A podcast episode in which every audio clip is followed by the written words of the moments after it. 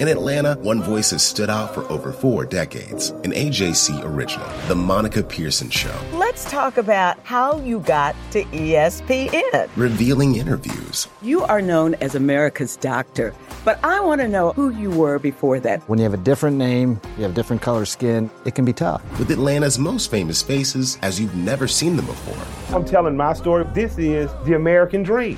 The Monica Pearson Show streaming now on AJC.com. The AJC's trusted veteran political voices, Greg Bluestein, Patricia Murphy, Tia Mitchell, and Bill Nigut, are the essential source for Georgia politics. The Atlanta Journal Constitution's Politically Georgia. Sign up for the newsletter, download the podcast, subscribe to the AJC. Hey, everybody, this is Doug Roberson of the Atlanta Journal Constitution with another edition of the podcast Southern Fried Soccer. I hope that you'll follow me on Twitter at Doug Roberson AJC or on Facebook at Atlanta United News Now uh, for all of my coverage of Atlanta United, a team in Major League Soccer. The big talk this week uh, among Atlanta United supporters has been a couple of different things. One is the arrival of Eric Remedi uh, from Argentina. He came to Atlanta today, uh, expected to start training on Monday. I think you won't see him until maybe Montreal at the earliest in two weeks or three weeks, but that's just a guess. The other thing that's kind of dominated conversation is the season ticket renewals went out on Tuesday, uh, I think Tuesday morning. And, you know, as there typically is for every team in every league in North America, there was a price increase. Uh, the price increases vary uh, from around $2 per game to more than that per game. Um, there was some sticker shock for some people. But the consistent theme among the supporters who took the time to respond to a question I put on Twitter and Facebook, the answers have included the fact they are going to renew. They were unhappy about how the prices were communicated.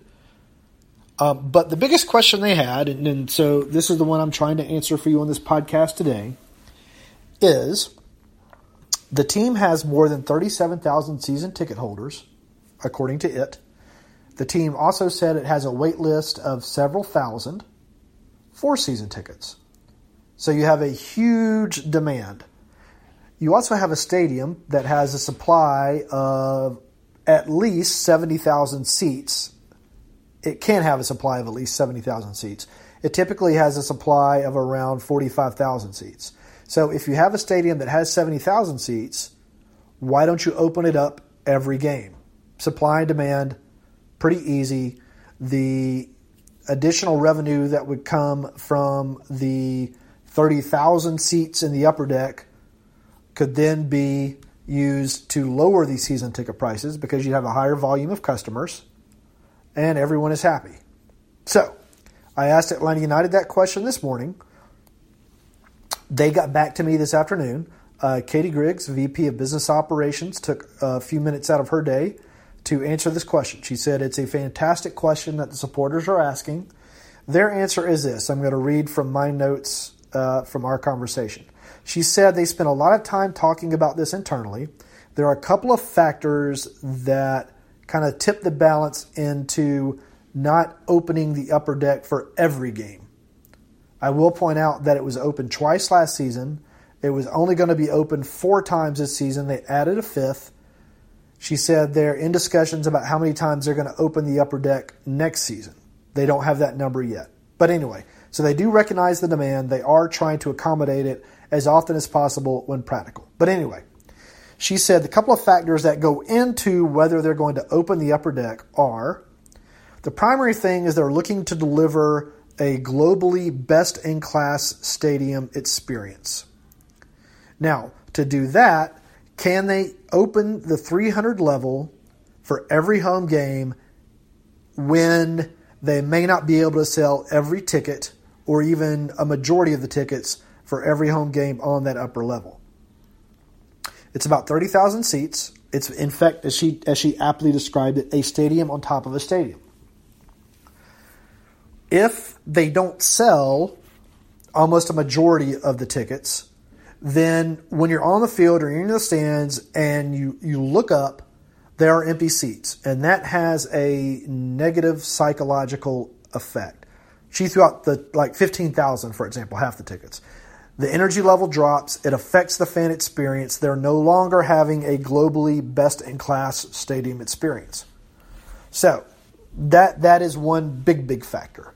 Um, as she rightly points out, and as I've told many people who have attended an Atlanta United game at Mercedes-Benz Stadium, once you're in the stadium, it's a loud experience. As she said, it's palpable. I of the, all the things I've covered in Atlanta, a soccer game at Mercedes-Benz is probably the best in-stadium experience you're going to have in in the state of Georgia, uh, probably even in the South. Um, maybe Alabama Auburn night game, LSU night game, Clemson night game are close uh, or better, but it's up there. Um, a soccer game at Mercedes Benz.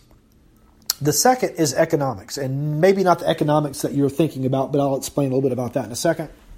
That would be the economics of the expense of opening the upper deck.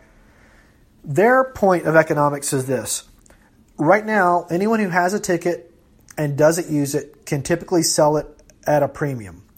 If they flood the market with less expensive seats in the upper deck, it runs the risk of diminishing the value that they're delivering for the fans. So, and that that is a good point that she makes. The expense of opening it, there is an expense, but she said they could absorb that expense. That's not really a factor in the decision to not open the upper deck for every home game as of now. Um, so anyway, that's a couple of the, of the factors in why they don't open that upper deck. Um, she points out that they're not trying to take every dollar they can get. I think that's obvious by the food prices within the stadium. The capo stand took up two of the what would have been the most lucrative seats for the team in the stadium. They sacrificed those to build the capo stand so that the supporter section can have a leader to help create that palpable energy within the stadium. We didn't really talk about how the season ticket prices were communicated to people um, because that was a complaint that some people had. It wasn't a complaint that everyone had, so I didn't want to get into it too much. I was much more interested in the process of the season ticket prices. Uh, I did ask uh, Katie if, uh, you know, because some people have expressed an opinion that the team is trying to price out the old fans, the original fans, in terms of new fans that can pay more. I don't agree with that sentiment. She said, no, that's not true.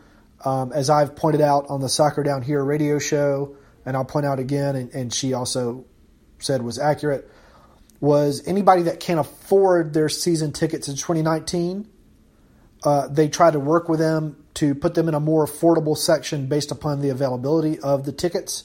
So obviously, if they were trying to grab every dollar, they wouldn't worry about doing that when they have a demand in the thousands for season tickets.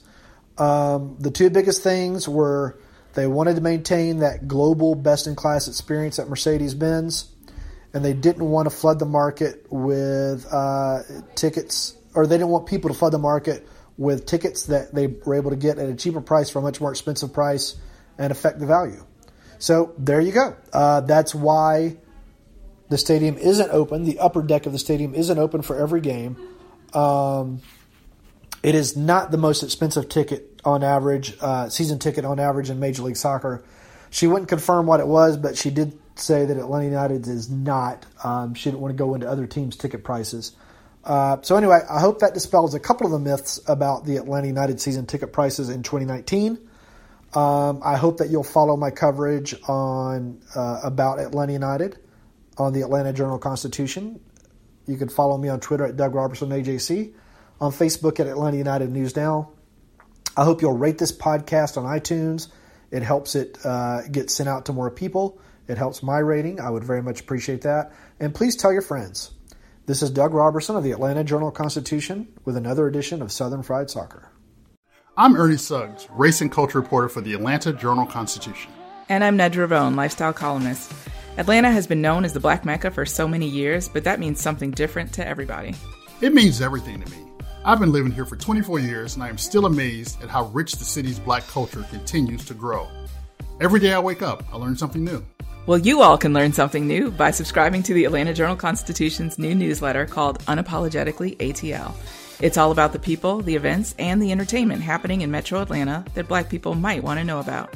Like historically black colleges and universities, Atlanta's thriving art scene, and the city's growing neighborhoods. Wherever you live, we want to hear from you. We want to hear what issues are important to you. So subscribe today at www.ajc.com slash unapologetically ATL. Only from the Atlanta Journal Constitution.